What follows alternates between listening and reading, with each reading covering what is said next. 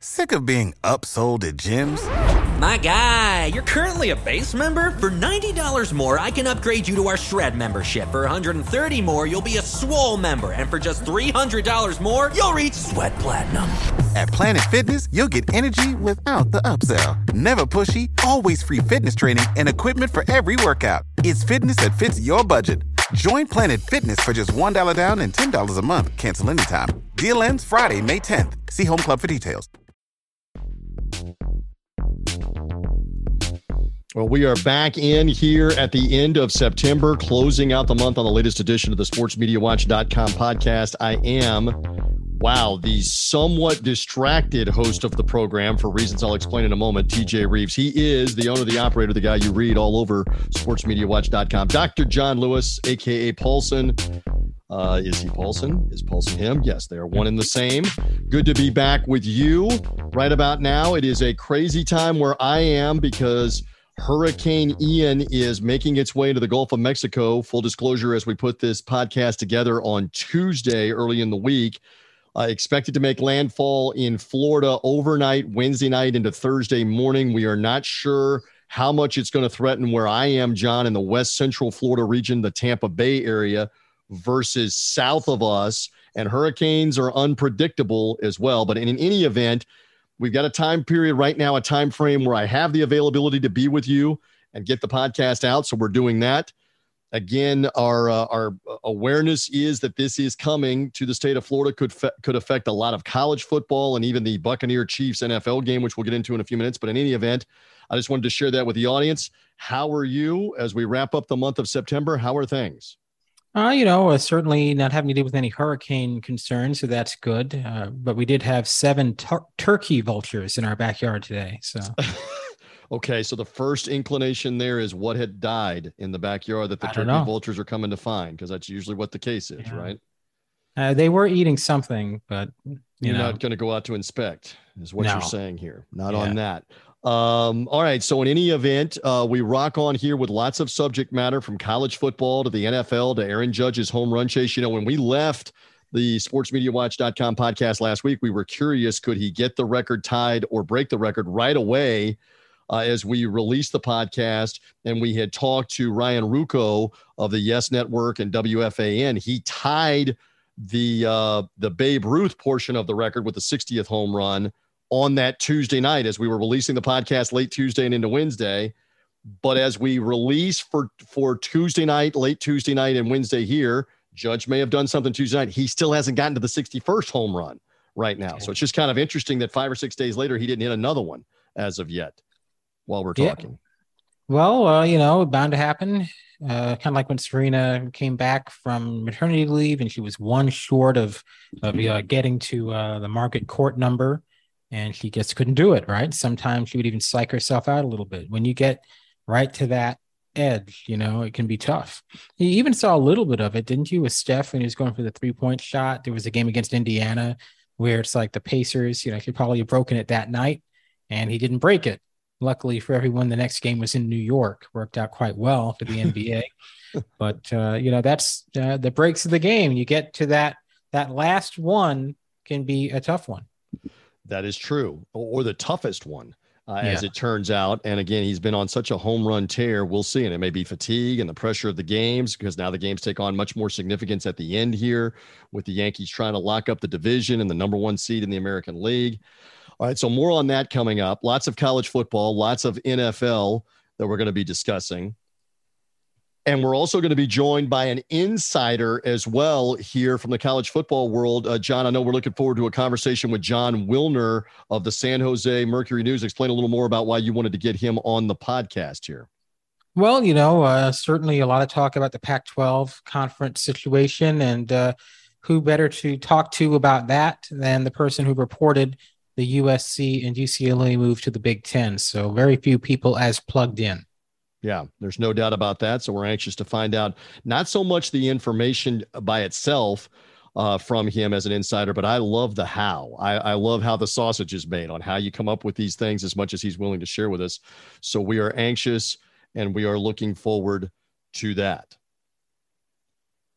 Obviously, there is a bunch that we're going to go over here. Let's begin with the college football. Again, I say to the audience, I, I had a wild time getting to Lubbock, Texas from Florida and getting back to Florida for what was a thrilling Texas Tech win over Texas in overtime. ESPN televised it all over the country. I was working the game on national radio with Tiki Barber for Compass Media Networks. We were on over 100 stations, as it turns out, uh, for that game, as well as online. Um, so we had a we had a great football game to call. Never been to Lubbock, which again is four hours west of Dallas through the desert uh, western part of Texas to get to Lubbock. That is some scene, John. I can report back. And they were just slightly excited and amped up to beat Texas in what is likely the final time they will get to play them in Lubbock. They may play them in Austin next year unless Texas is on to the SEC a year early so that it was i just should report back. It was a great college atmosphere a tremendous game had a lot of fun with that. And there's there's fantastic college football finishes going on all over the place here in the month of september but that was a fun one to do.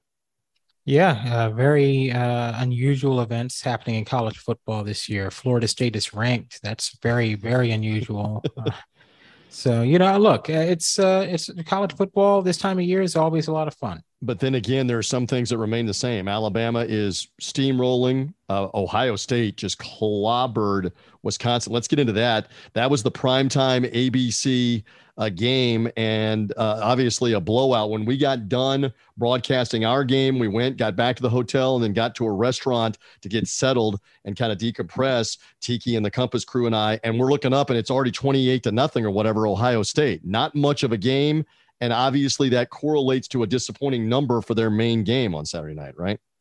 Well, you know, the reality of the matter is this is kind of what the Big Ten is to an extent. It is somewhat, I wouldn't say top heavy necessarily, but you're not going to get the same quality of games that I've said before, week in and week out, as you will for, you know, the SEC.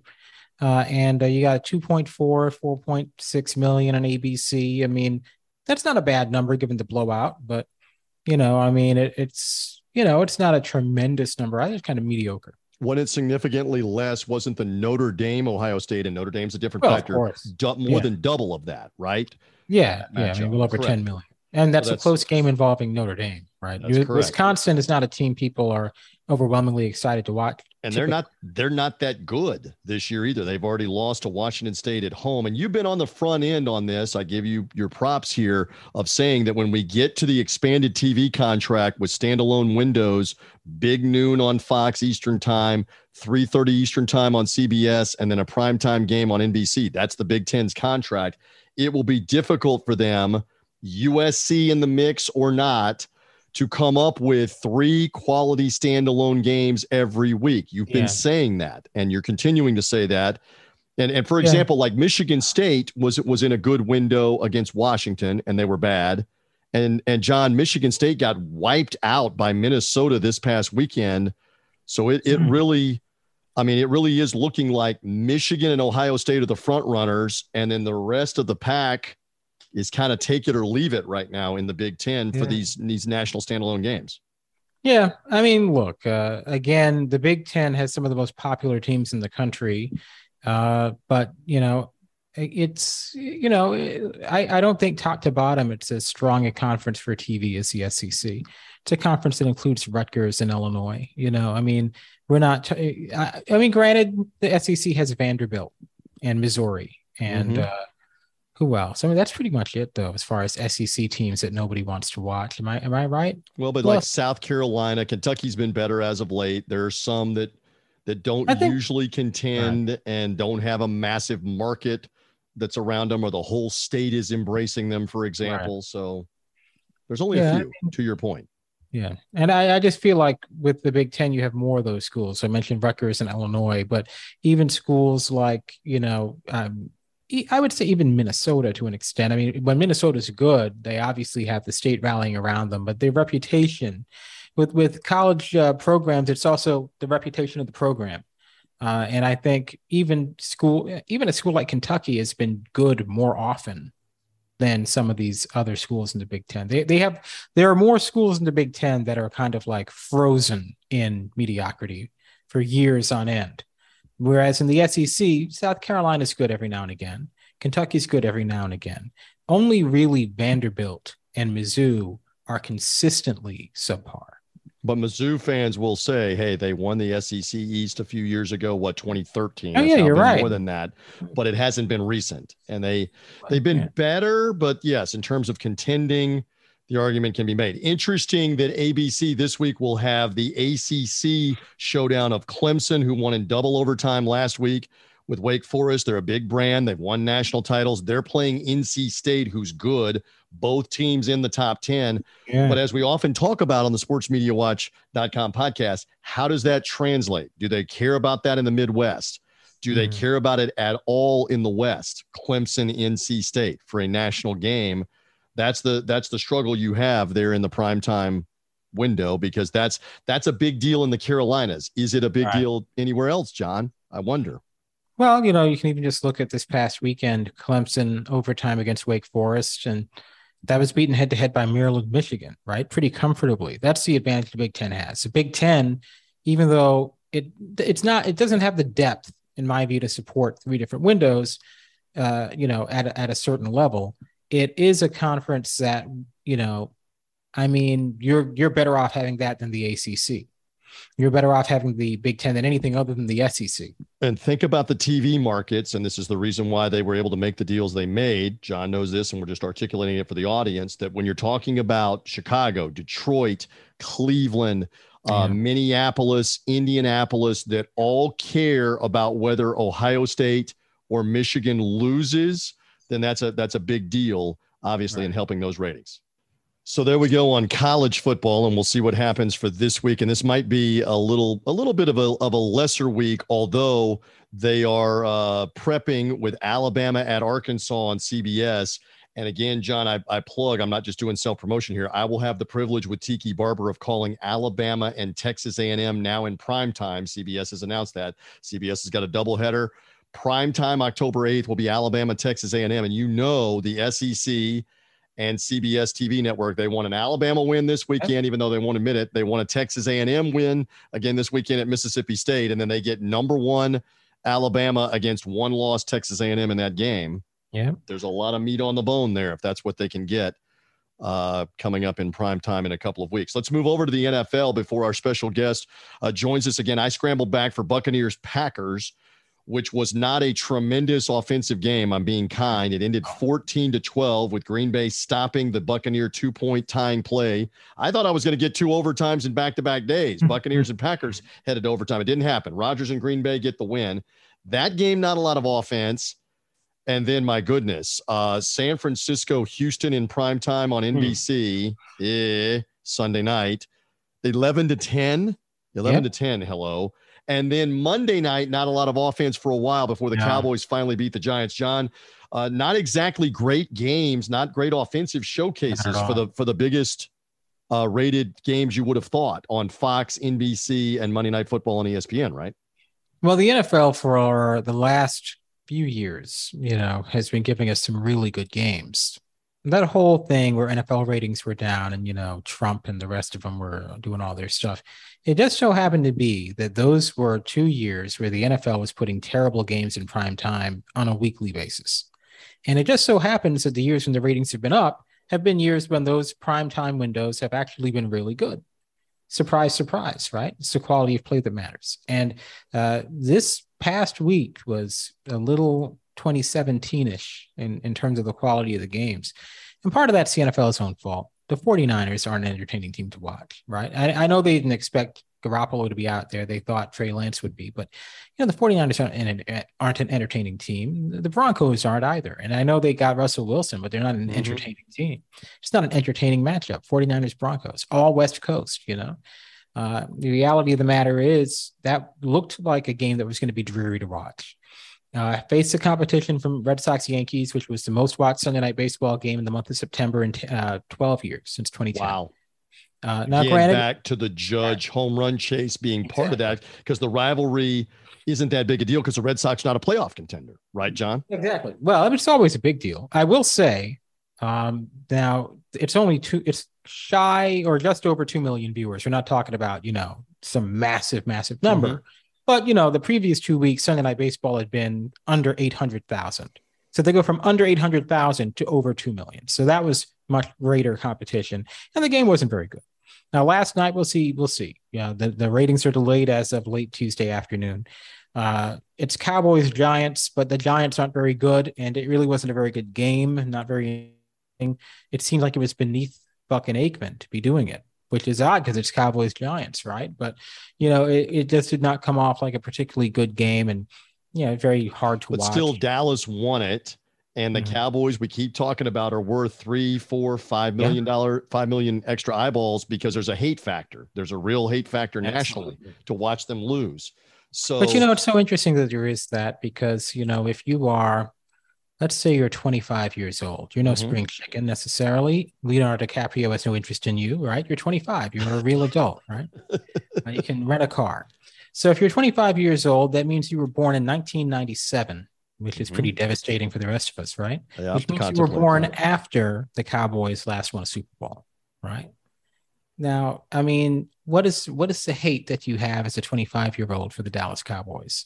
I mean, even a, a 26 year old. I mean, a lot of a lot of football is hereditary and passed down, and so if your parent, if your father more than likely, or your father and mother hated the Cowboys, or your grandfather, grandmother hated the cow, it's kind of passed down generation right. to generation. If you're an Eagle fan, yeah. Giant fan, now Washington Commanders fan, or Steelers fan they, or whoever they, they pass down, you do not root for the Cowboys. You root against the Cowboys no matter what. And they do people understand that the Knicks have been to the finals more recently than the Cowboys have been? No, the they don't understand that. To answer your question, I know it's probably a rhetorical question, but no, they don't. Yeah, I mean, it's just, I mean, it, it's it's amazing because you know uh, my first awareness of the Dallas Cowboys, uh, Quincy Carter was their quarterback.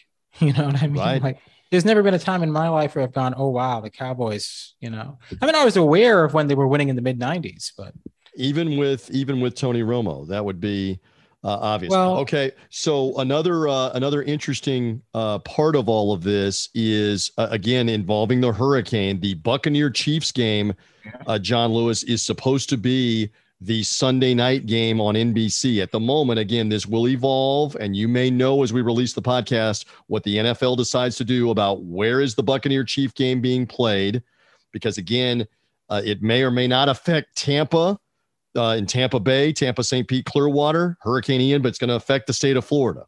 The Buccaneers yeah. have already moved their practice uh, to Miami to practice for a couple of days. Where is the game going to be played? And there is precedent for NBC moving off of a game even as recently as 2020 for COVID 19 reasons. They moved off the Buccaneer Raiders game yeah. and made that a Fox game and then moved what? Seattle, Arizona, Arizona, I believe, moved into a prime time. And they did that late in the week that week when all the COVID 19 positives came. So NBC may move off the Buccaneer Chiefs game. And then my understanding is that game will become a CBS game and they may very well take a CBS game for Sunday night. We don't know, John, that that's going to happen, but we'll just keep that in mind. So for the for the yeah. Sunday night primetime game, it's kind of in flux for a moment. Well, we'll see. I think it was a lot easier to move games two years ago because fans were not able to attend. The whole thing is you don't want to make things too inconvenient for your fans. I mean, granted, it's the NFL; they can do whatever they want to anybody, and no one can really do anything about it. But you don't want to tick your fans off, and I think the teams would be pretty ticked off too. It would have to be a late game. You can't move a 1 p.m. game to eight o'clock on this short notice. It would have to be a four o'clock game, in my view. You know, maybe I'm way off. Now, remember, NBC did once lose a Sunday night window altogether because of snow back in 2010 and it was vikings eagles and they moved it to tuesday night back when a tuesday night game was a once in a lifetime deal not just something that happens every few weeks because you know like you can't necessarily rule out that there won't be a tuesday night game this year you know what i mean? There was a uh, tuesday so, night game and even a wednesday night game in the 2020 covid uh-huh. craziness because of games yeah. being delayed. You're exactly right. Absolutely. And so you know uh, it's it's happened before. Uh, i think the game will probably be played and it probably will be played Sunday night because I just think if you're the NFL, like you can't justify moving. Certainly, pa- Patriots Packers isn't moving. CBS isn't going to allow that. Now you could move Broncos Raiders, the secondary game on CBS. You can't really move Cardinals Panthers because then Fox does not have a late window for its single header. So the only game that I think they could move would be Broncos Raiders, which those are two teams that are on national TV. Keep in mind, in terms of matchup, you have the Bills and the Ravens. That's supposed to be the number two crew of Ian Eagle, Charles Davis, who we had on this podcast last week. But you're contending that that's an earlier game to yeah. move it to a night game for the fans and for NBC, and then move the Buccaneers and the Chiefs to an early window with those guys doing it. Again, it would be a CBS game because of Kansas City. We'll see. All of this is hypothetical. We don't know. We're just going over it here midweek on what might they do. We don't know. Yeah. Yeah. You know, the good thing is if it's Broncos Raiders, you don't have to worry about pushing up against the max number of games because there's no way NBC is going to want them in uh, Denver in prime time too much often. After well, and bear week. in mind, NBC also just had the Broncos with the 49ers right. the previous week. They don't often like to have the same one back to back weeks, but it's circumstances. So, again, we'll see what the NFL elects to do or not uh, coming up. So uh, we'll get back to some NFL probably here in a little bit. But John Lewis, we got a special guest who's joining us uh, right now on the sportsmediawatch.com podcast. Go ahead and do the honors. Yeah, well, we sure do. And uh, all the talk going on right now in college sports is about realignment and centers so much on the Pac 12. So we thought it would be good to have the reporter who broke the USC and UCLA moves to the Big Ten and someone who's been very plugged into the Pac 12 media rights negotiations, Jon Wilner, join us this week of the San Jose Mercury News. Uh, Jon, thanks so much for taking the time to join us. And uh, I guess where I'll start is that report, USC and UCLA. It was a real bombshell. It came out the same day that the Durant trade happened, and if not for that, uh, wouldn't would have been probably the single biggest story in all of sports. Uh, what was that experience like? One, first when did you start to hear that this was in the works? And then nailing it down and then uh, really being the person to uh, make that public to the sports world. What was that whole experience like? Well uh, it feels like it was both the three hours ago and about three years ago at the same time. You know the the whole situation with USC leaving the Pac 12 and the Big Ten potentially expanding because their media rights were being negotiated you know, there was stuff like low level percolation of, you know, is USC going to leave? And I did my best to kind of keep tabs on that all through last winter and spring. Uh, but it was the it was a very tight circle. Once once it became a reality within the Big Ten and within the with Fox executives, you know, it was really a very tight circle of people who realized it was actually going to happen. And I did not know until that morning, the 30th, when I got a tip. And I got a tip, and then I started calling people, and nobody was picking up the phone, which made me think the tip was true.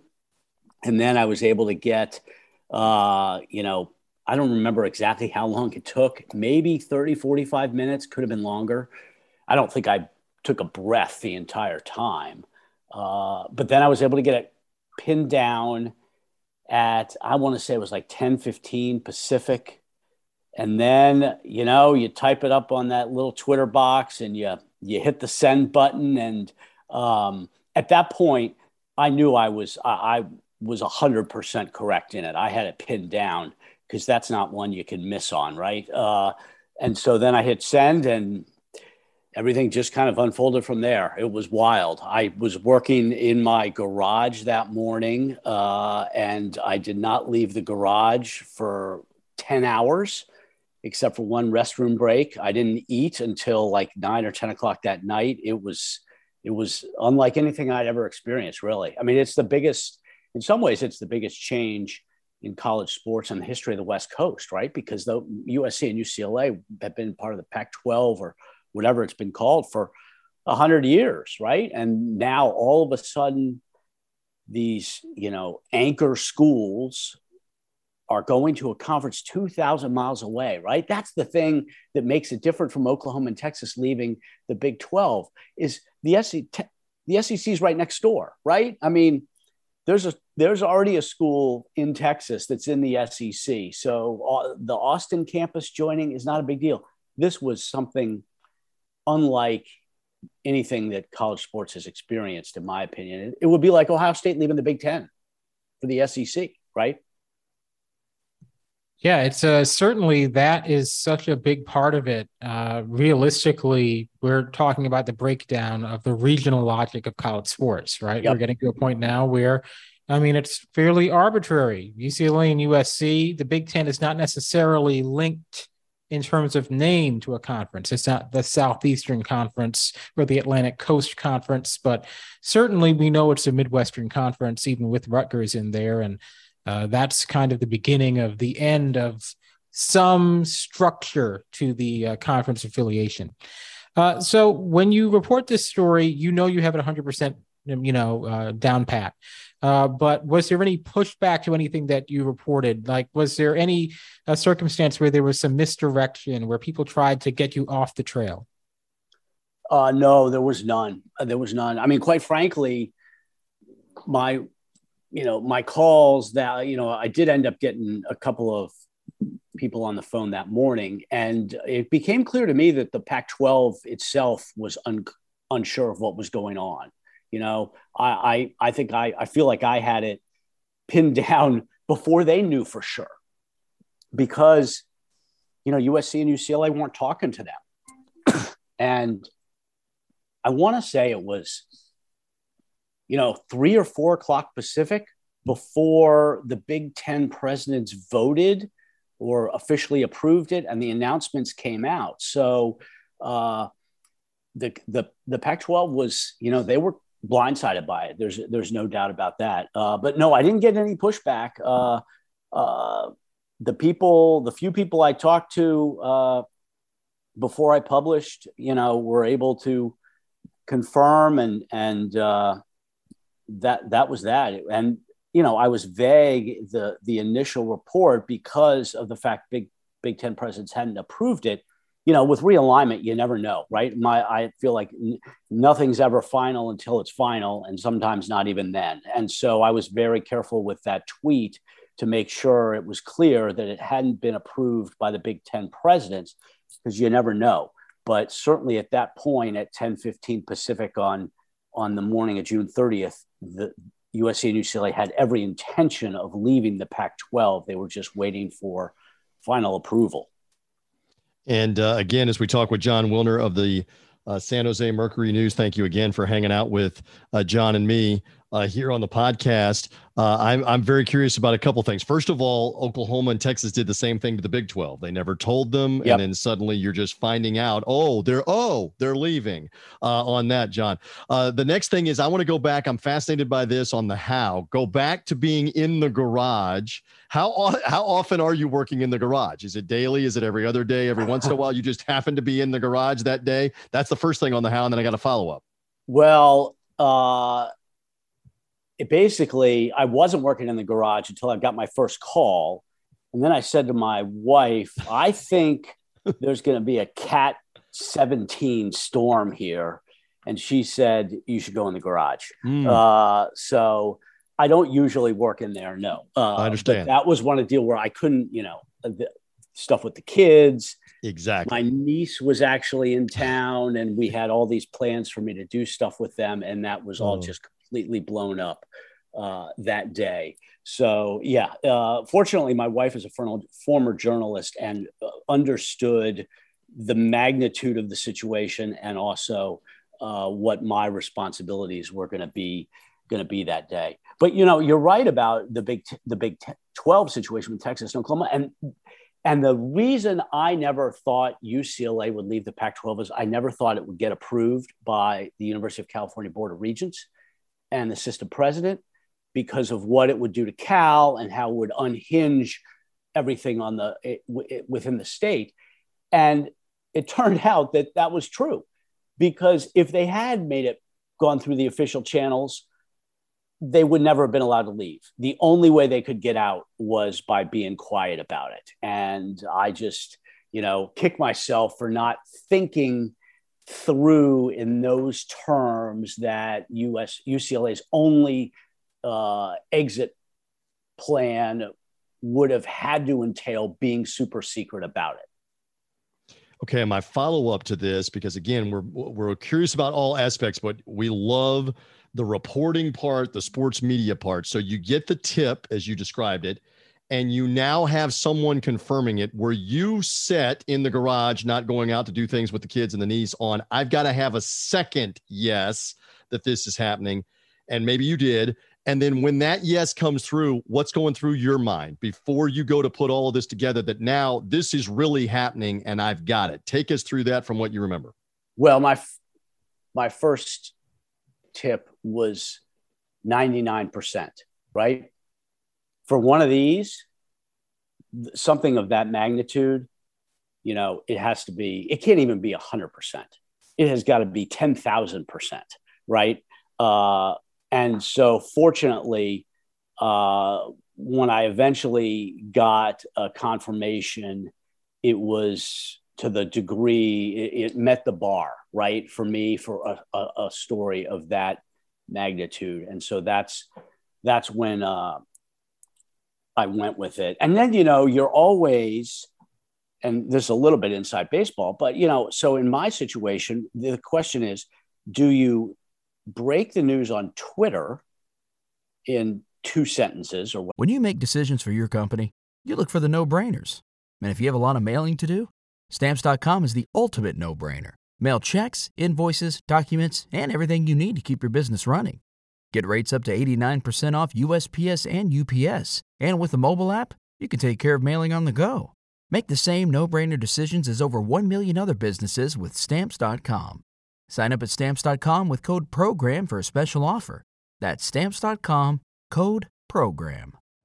You know how to book flights and hotels. All you're missing is a tool to plan the travel experiences you'll have once you arrive. That's why you need Viator. Book guided tours, activities, excursions, and more in one place to make your trip truly unforgettable. Viator has over 300,000 travel experiences to choose from. Everything from simple tours to extreme adventures and all the niche, interesting stuff in between. So you can plan something that everyone you're traveling with will enjoy. Real traveler reviews give the inside scoop from people who've already been on the experiences you're considering. So you can plan with confidence. Free cancellation helps you plan for the unexpected. And 24 7 customer support means you can travel worry free. Download the Viator app now and use code Viator10 for 10% off your first booking in the app. Find travel experiences for you. Do more with Viator. Whatever it is. Or do I write a story and break the news with a traditional story that would be on our website? And my calculation was I had to, the most important thing was to be first and the only way to ensure being first was going on Twitter. Uh, because I thought for sure somebody else was going to get it, whether it was ESPN or The Athletic, SI, you know, all they all have tremendous journalists covering college football. And when I first heard about it, got the tip, I went on Twitter and checked, and lo and behold, nobody had reported it. And so then, you know, the clock is ticking in my head.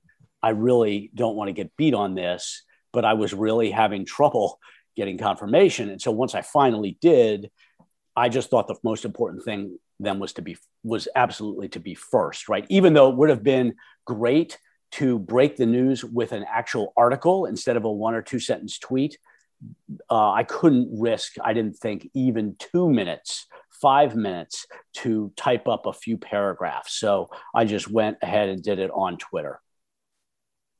Interesting point about the competition in that uh, in that realm. Uh, who is for you, if you don't mind naming a specific person, who is that nemesis that you know when, you, when you're writing you've got them in the back of your head like we know that Wojnarowski is always thinking about Shams and vice versa when they're writing. It's like I can't let him get it first. Who is that person that you're like, okay, ah, I got to get this. Wanna, we're going to find out now. Does he want to give that up about the nemesis in his head? We're going to find oh, out. Oh yeah, out, that's John true. well, the thing is, I don't even look at it as a nemesis. All right, I mean, it's just other every and you know I do different stuff than other reporters. Everybody has their own specific area of of uh, expertise uh, but you know, a story like that, certainly the first thing that comes to my head would be, you know, uh, ESPN with Adam Rittenberg, Pete Thamel, the the athletic Nicole Auerbach, who does a tr- phenomenal job covering college football in general, and also you know has has a lot of ties to the Big Ten. You know Ross Dellenger from SI and and and uh, Pat Forde. You know, so that's just some of the people who cover that type of issue. Uh, you know, realignment and would have sources that would you know that are really great sources and and ties you know connections within the big with big 10 that would be some of them but i don't also look at them at all as nemesis right i mean they're just there are other really good reporters and i have good relationships with all of them and uh you know it was just you know it, everybody gets you know gets lucky, right? And I got fortunate in that regard that I heard from somebody and then was able to confirm it. But I was sure that they were also working on it, and I think it probably Nicole had had had it, and uh, I think to a greater level of detail even than I did within minutes, right? Which was not a surprise to me at all. She's so well sourced. Yeah. Well, maybe nemesis isn't the right word. Maybe it's friendly rivalry, right? Who is that chief rival, the Nadal to your Federer and vice versa? so, uh, so we talked about the process of writing this story, but let's get into the nitty gritty, the impact of what's going on. Uh, tell us, if you can, what where do things stand? You had reported that the Pac-12 was in an exclusive negotiating window with ESPN and Fox. You've said consistently that Fox's interest is not really expected to be real, that they are not uh, expected to be uh, a real contender here. There's been the reporting that's been done now that Amazon could be in the mix. And actually, on that point, maybe that's where we can start. You've reported that the Pac 12 wants Amazon, but how much does Amazon want the Pac 12? That is the 40 billion 40 million dollar question per school per year 50 million per school per year that's right that's what we don't know i, I honestly do not know the degree to which Amazon is is interested, right? Uh, I, I, kind of assume that there is some interest because they were certainly interested in the Big Ten, right? Uh, Big Ten, they made a good bid, uh, and the Big Ten said said no thanks. So, uh, is is the majority of the interest in that kind of partnership being uh, pushed by the Pac-12, or is it being pushed by Amazon? I don't honestly know, but certainly uh, I think the Pac 12, if, if you ask them what is their ideal, my guess is their ideal would be some kind of mix between ESPN and Amazon, right? Um, and, and it's important, I think, for folks to remember that Amazon, because of the geography, Amazon is more deeply rooted within the culture of the West Coast than you know, in that way, it makes more sense that if Amazon partnered with the SEC or the Big 12, right? I mean, they're based in Seattle. They Amazon wants the credit card for people who live in Seattle and Portland and the Bay Area, right? That is their target audience. Uh, very technologically savvy. Uh, you know, pretty demographics are good, right? That's that's Amazon's wheelhouse right there. And so that makes me think that maybe they would have some legitimate interest in, in partnering with the Pac 12 on, on some kind of package, right? It is, it does seem risky for the Pac 12 to go all in with Amazon, even if that opportunity were there, because you do want to have your football product on, you know, broadcast television for, for the eyeballs, right? I mean, that the big, Big Ten went all, all broadcast basically for, for football so I don't think the Pac 12 can sequester everything on Amazon Prime. Um, I think they need to have uh, a partner that has access to, to you know, pay cable and, and over the air. The question is, you know, can they make that work with with both ESPN and Amazon? Would Fox be interested in some kind of small package? Right? I mean, Fox has got 22 Pac 12 games, and a lot of them are in the evenings. That's a lot of programming hours that Fox would have to figure out how to fill if they're not going to do the Pac 12. So I don't. I don't know exactly how it's going to end up, but but it seems logical for the Pac-12 to want Amazon as a partner.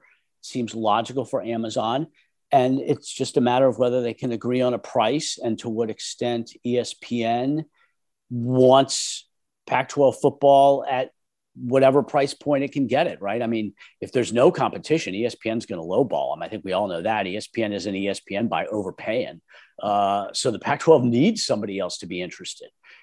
I don't know. Then you've got the issue with Amazon with the streaming and ESPN Plus, and could those two platforms work in some kind of umbrella deal? I don't know, but uh, it's really interesting, and the fact that this is all taking place with Amazon going, you know, uh, as the exclusive uh, home of Thursday Night Football, and how Thursday Night Football is doing, which seems to be pretty good so far.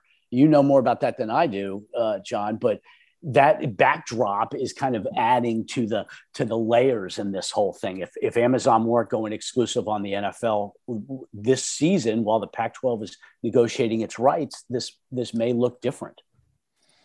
Voice of Jon Wilner with us for a few more moments. He's got to run, so do we here in a few moments on the sportsmediawatch.com podcast. You read John in the San Jose Mercury News, read him online. He's a college football insider and reporter. We love his insight. Okay, a fun one from what you know, a fun one just for what we do, conjecture, etc.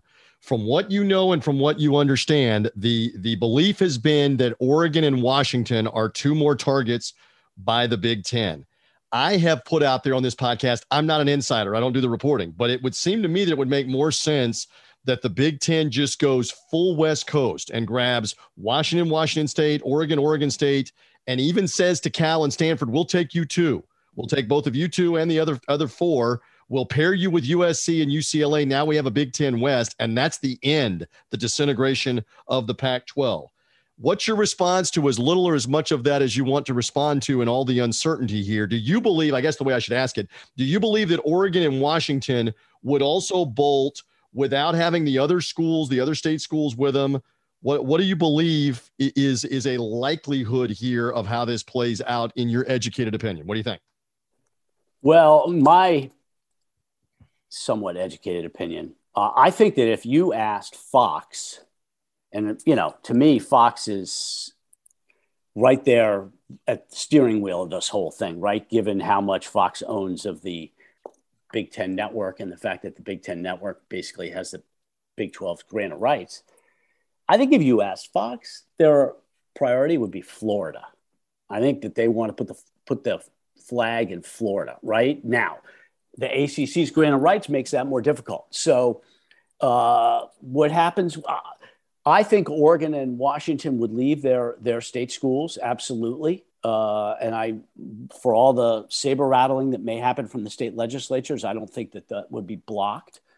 Uh, I'm not sure that it makes sense for the Big Ten media partners to include Washington, Washington State and Oregon State. You know, if you're going to do it, to me, it seems more likely that you get Oregon, Washington, Stanford, and Cal, right? Uh, let's not forget that there is there is an institutional element to this whole thing, and you know, Big Ten presidents would love to rub shoulders with Cal and Stanford presidents, right? I mean, then you they start getting into that Nobel Prize count, and and that matters to them, right? So to me, and you get the Bay Area market, and you have a ton of Big Ten alums in the Bay Area. You get access to the tech money. So I kind of feel like the thing that would make the most sense would just be Oregon, Washington, Stanford, and Cal. And that also would potentially limit how much the Big Ten media partners will have to pay, right? That's a big thing. They don't, I don't think they have any more money right now. They would have money if Notre Dame was interested. I don't think Fox and NBC and CBS have got more money right now to, to make more expansion happen this fall. Maybe they will in a few years, but th- they've got what they want. They've got USC and LA, and they've got what they want, right? I mean, as somebody put it to me, if you're uh, if you're Fox, NBC, and CBS, you know every year that no matter how your selection process works, or where you're picking in the draft, you're going to get either Michigan, Ohio State, Michigan, USC, or Ohio State, USC, right? And that's a pretty that's pretty good if you're if you're their partners. So I just feel like uh, I don't I don't know that it's going to happen this fall. I think it will eventually, uh, maybe late in the decade, right before the Big Ten renegotiates its deal in 2029, 2030. But I don't I just don't know that it's going to happen in the next month or two before the Pac-12 agrees to a new media deal. Right. Uh, to the topic of how things stand right now, right? As it stands right now, which sport takes the biggest hit from the departure of USC and UCLA? Because you could talk about football, you could talk about basketball, but you could also talk about gymnastics losing UCLA. You could yeah. talk about water polo losing USC and UCLA. I mean, is there Big Ten water polo without USC and UCLA, right? Which sports do you think take the biggest hit from those two schools leaving? Uh, yeah, that's a great question. When you get to the Olympic sports level, uh, certainly gymnastics, softball, uh, water polo. Um, you know, UCLA's got a powerhouse softball program. Uh, you know, men's basketball. I think that men's basketball takes a big hit, but the if you're the Pac-12, you still have Arizona, right? That's it's not UCLA, but it's still a pretty good uh, brand. Uh, but football is so important to everything else, right? It's so important to the revenue. It's so important to your your campus activities and your fundraising and your organic income generation on campus that I think I think football gets hit the most, and then there's just this massive amount of collateral damage, right? And certainly the football is is hit by the loss of USC. Uh, you know, I think if UCLA to me was just because they needed a partner, right? They needed a second team from out here, and Fox wanted to dominate LA and box out ESPN. So they said, sure, let's take UCLA too. Um, but really, the loss of USC football to me is is the biggest thing that will then set off this domino effect that's going to ripple through uh, a lot of sports, and we could end up seeing. Uh, because of a revenue plunge, we could end up seeing some of these schools dropping sports, right? I mean, that's the that's one of the real issues at play, and that's part of the debate with UCLA and Cal and the University of California Regents is the the damage it's going to do to Cal's revenue and what impact that could have. So I, to me, it all starts with USC football and kind of funnels down from there. But you're right that the Pac-12 has got a ton of great Olympic sports, and USC and UCLA are a big part of that success.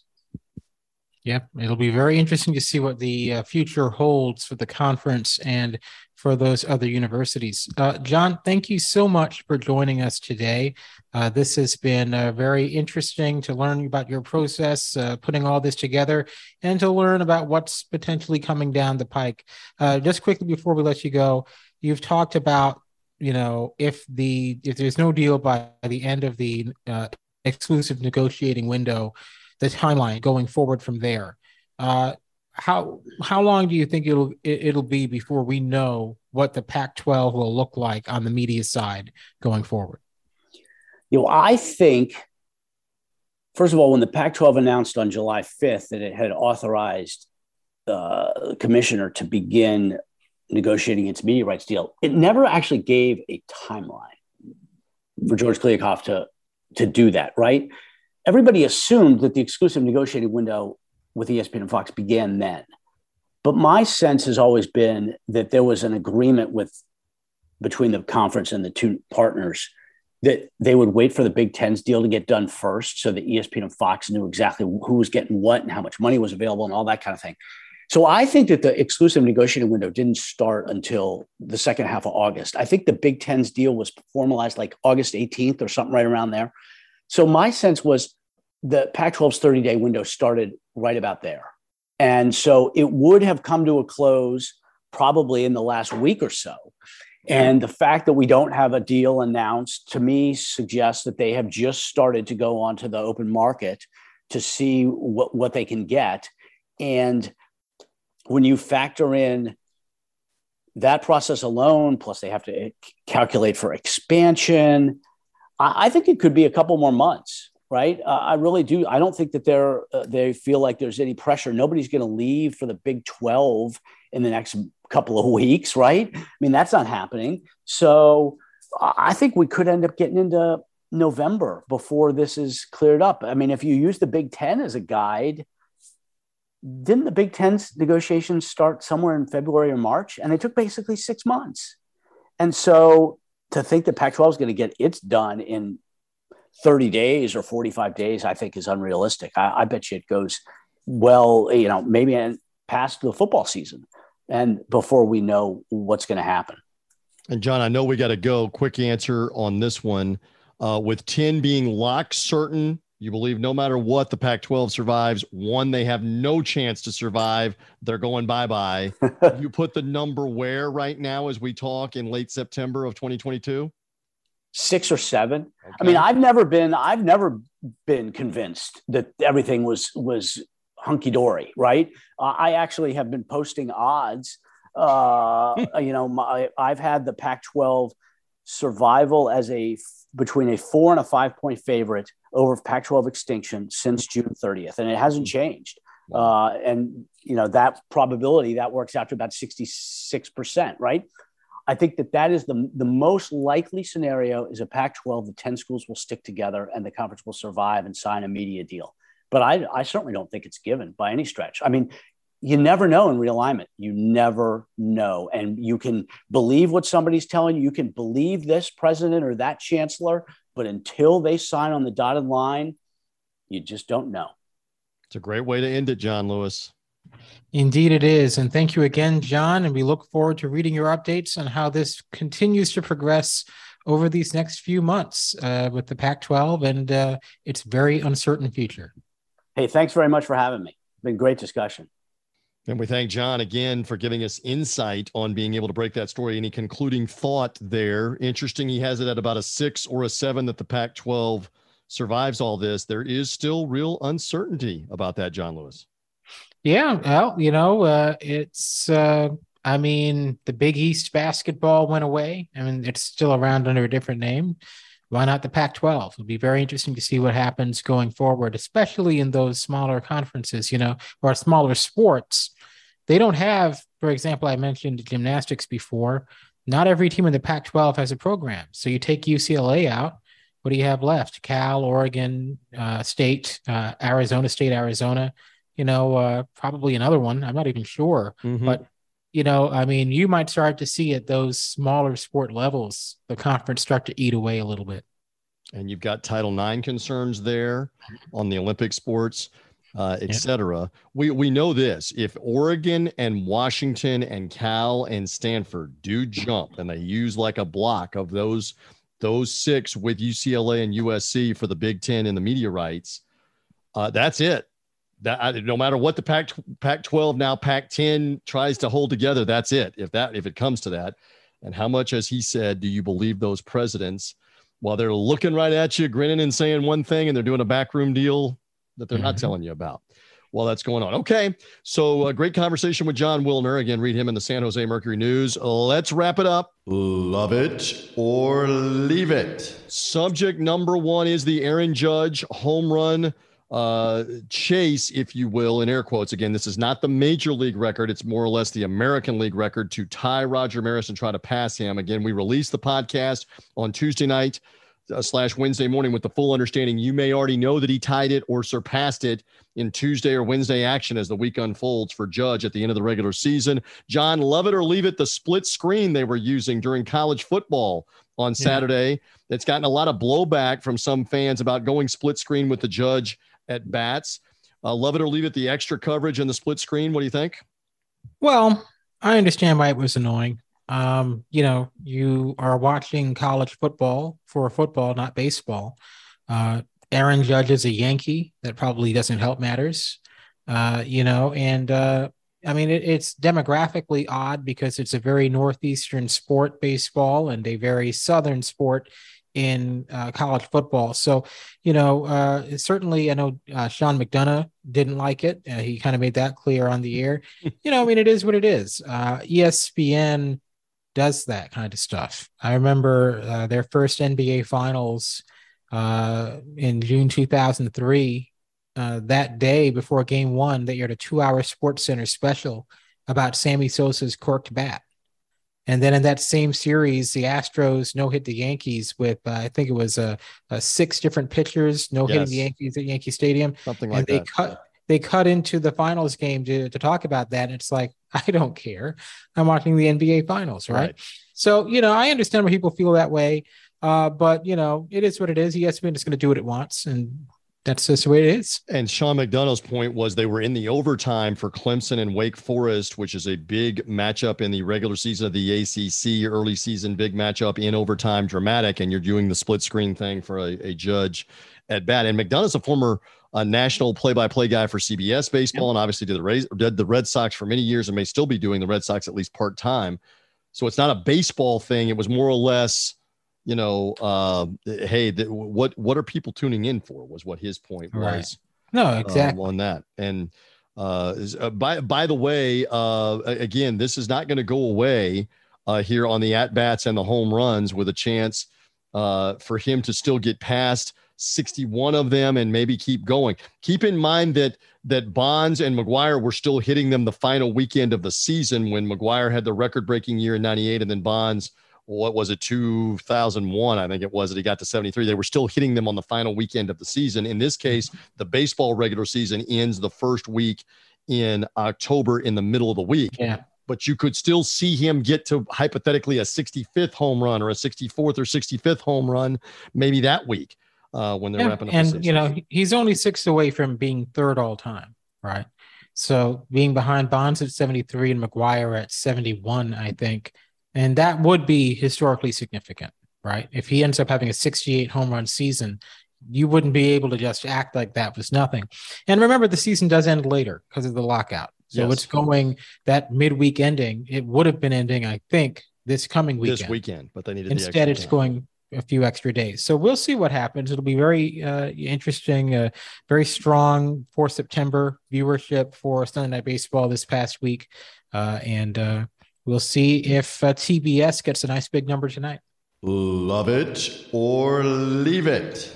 I always love to do this with you. I think I made mention on a previous podcast that uh, Mrs. Reeves and I are trying to binge our way through Yellowstone, the Kevin Costner uh, series off of uh, off of Paramount and Paramount Plus um, to binge through. I frequently need updates from you. Are you trying to binge through anything right now with the sports also going on? Or not, John Lewis? Love it or leave it? A binge worthy show right now for you?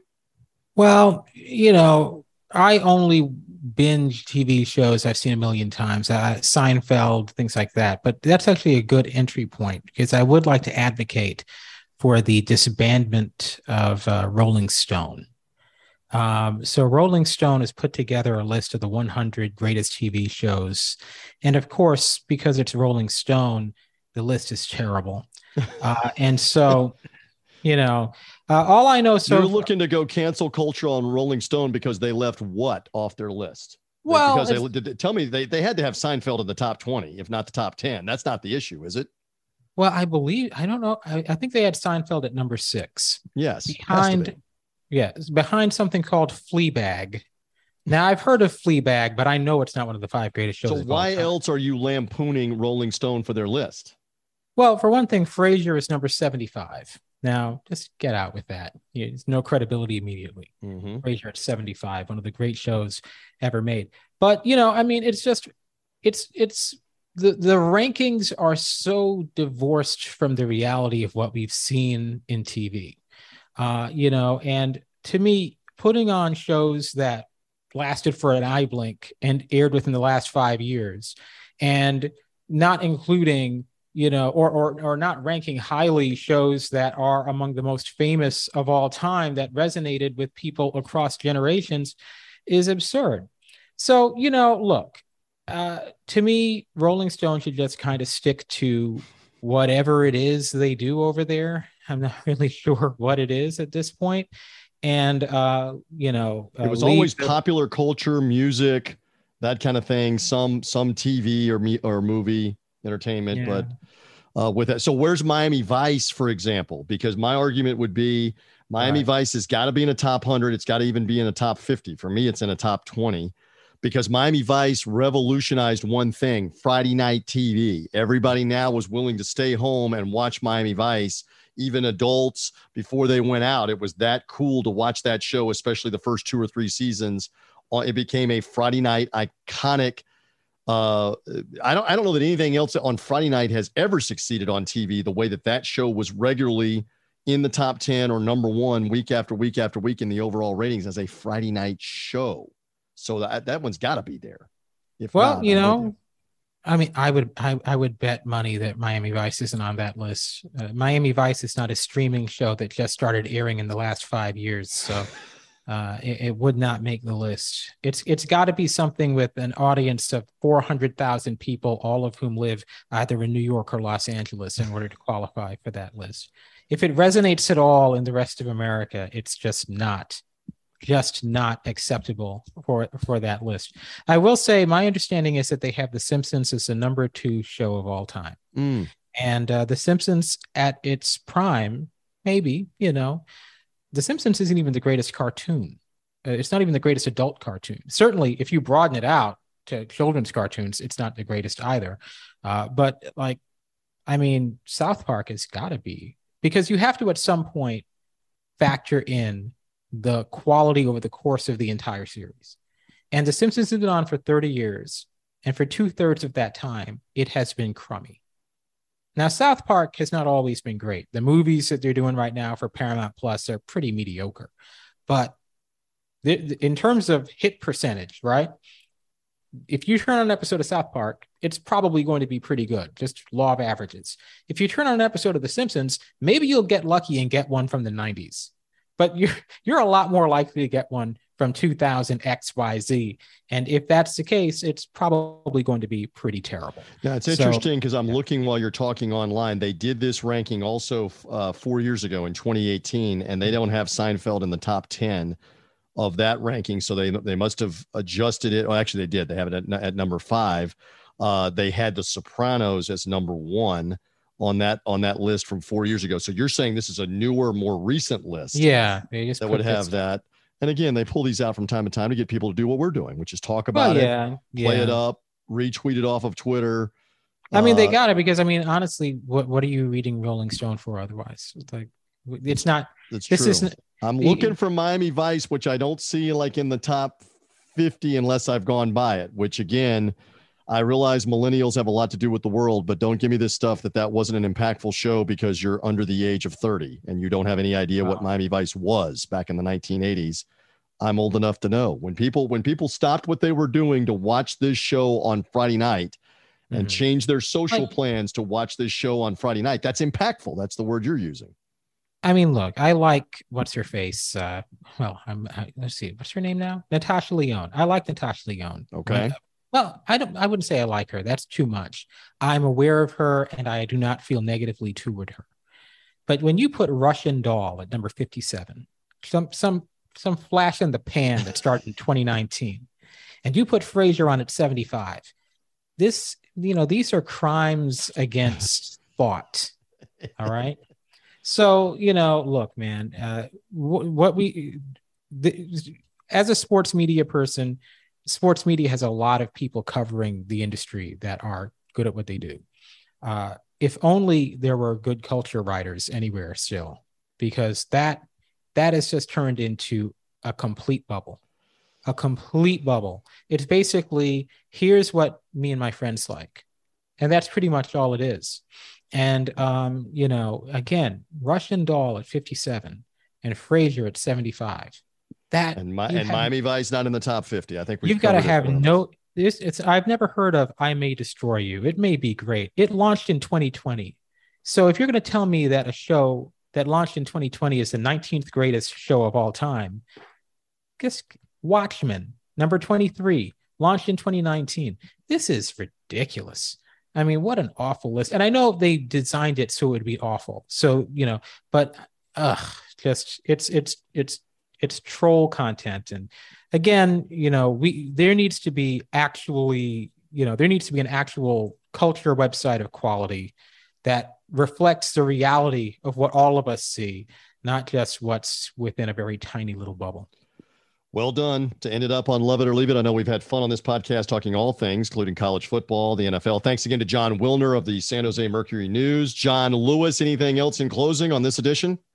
Uh yeah. Uh maybe I should put together a list of the 100 greatest shows of all Get time. back to us and put it out on Sports Media Watch. I would look at it, and it would yeah. it would include some of your faves and my faves. I'm I'm sure. Well, it's not even the... favorites. It's not even favorites. I mean, it's Best. just you know shows that it's a combination of things. It's a combination of quality, yes, but I actually do think it matters when a show resonates with a broad audience. I think and longevity matters. Is yeah, it, has it been on for five years, seven years? A show like ER that I think in the previous 2018 rating for Rolling Stone, they had ER at number 50. That show was at the top of mm-hmm. ratings and awards for over a decade, and you've got it 50th. Just longevity, yeah. I think, has something to do with it. We're trying to have longevity here. We appreciate everybody being with us. Again, hopefully, with uh, Hurricane Ian, there's not much uh, damage uh, that we, we believe there will be some. I'm here in the Tampa Bay area. Hopefully, it's not in my area. Obviously, I don't want it to be anywhere where it's going to be damaging. Everything fluid here midweek, and we'll see what happens with the hurricane in my part of the world. John, always good to be with you. Appreciate it as always here on the podcast. And we encourage everybody to keep reading on sportsmediawatch.com. Thank you, sir. Thank you. There is John Lewis. Thanks also to Jon Wilner of the San Jose Mercury News. For now, we are good here on the latest edition of this program. Make sure you're following or subscribing Apple Podcasts, Google Podcasts, Spotify. Uh, George Hoffman, by the way, on his podcast, Tell Me a Story I Don't Know. Dan Hampton from the 85 Bears, big Chicago uh, football analyst personality still is there. And of course, Mike Gill and Phil DeMont Mullen do a great job with announcer schedules with different broadcasters and going over all the games and the announcers. They're all on this podcast feed, sportsmediawatch.com podcast feed. For now, for John Lewis, I'm TJ Reeves. Thanks for being with us here on the sportsmediawatch.com podcast. You know how to book flights and hotels. All you're missing is a tool to plan the travel experiences you'll have once you arrive. That's why you need Viator. Book guided tours, activities, excursions, and more in one place to make your trip truly unforgettable. Viator has over 300,000 travel experiences to choose from Everything from simple tours to extreme adventures and all the niche, interesting stuff in between. So you can plan something that everyone you're traveling with will enjoy. Real traveler reviews give the inside scoop from people who've already been on the experiences you're considering. So you can plan with confidence. Free cancellation helps you plan for the unexpected, and 24 7 customer support means you can travel worry free. Download the Viator app now and use code Viator10 for 10% off your first booking in the app. Find travel experiences for you. Do more with Viator.